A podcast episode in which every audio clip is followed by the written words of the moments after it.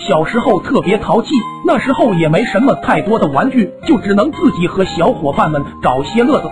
可每当我和隔壁二蛋找到新的愉快方式的时候，都会被家里狠狠的制裁一顿。记得那年冬天，我早上起来闲来无事，推门一看，外面竟然下了很厚的雪。这时大黄走到我旁边，突然拉了一坨黄黄的翔，洁白的雪和这坨翔形成了鲜明的对比。我便拿雪把这坨翔高高的盖成了一堆。我刚把这坨翔盖上，二蛋便甩着他的大鼻涕，扯着他憨厚的大嗓门来找我了。狗蛋，你在家呢？嘿嘿，下雪了，咱俩堆雪人去啊！哎，你这都堆上了。他刚想伸手，便被我拦了下来。我说，这是我刚才用雪埋上的翔，堆雪人多没劲呢。让我想想，我们干点啥好玩的？我俩蹲在地上戳着雪，努力的想去玩些什么。忽然，二蛋一下子站起来，大喊道：“要么我们堆个冰雪屋吧！”我一个旋风腿给他踹在地上，喊什么喊？吓我一跳！你说吧，怎么堆？二蛋拍拍屁股站起来，说道：“咱俩拿个盆，先把房顶用雪埋上，再把墙上浇水冻上，这不就是冰雪屋吗？”说干就干，我俩拿着木板和盆便上去了。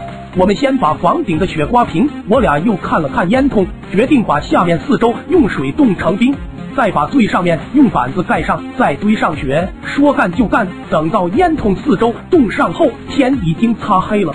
虽然忙活了很久，但冰也是冻得结实，抠都抠不下来。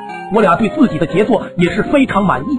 这时候，我妈开始做饭了，但是烟一直没出去，弄得满屋都是烟，黑乎乎的烟，呼呼的从灶台往出冒。似乎说着他的不满，我妈一看这状态懵了，赶紧喊我爸。我爸从屋里一出去，整个人也傻眼了。我和二蛋呆呆的坐在房顶，听着底下慌乱的声音。这时我爸拽着我妈赶紧跑了出来，准备让我妈去找人帮忙。这时二蛋一甩一甩的大鼻涕，突然甩到了我爸的头上。我爸抬头一看，这才看到我俩在房顶。而房顶的烟囱静静的待在那，一点烟都不出。我爸似乎反应过来是怎么回事，冲我大喊：“小兔崽子，你俩在上面干什么了？”二蛋嘿嘿一笑，回答道：“我俩准备堆一个冰雪屋，已经完工一大半了。”我爸气得满地找打我的东西，忽然看到了一个小雪堆，我爸一把捧起，却发现这堆雪似乎有些怪异。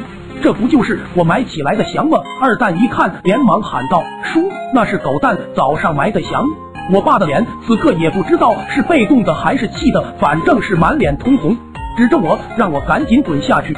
下去后肯定是少不了一顿胖揍。可让我永生难忘的是，我爸看冬天穿的厚，打我不疼，特意把我扒光打的。而这时，我妈带着邻居们的救火大队伍也到了。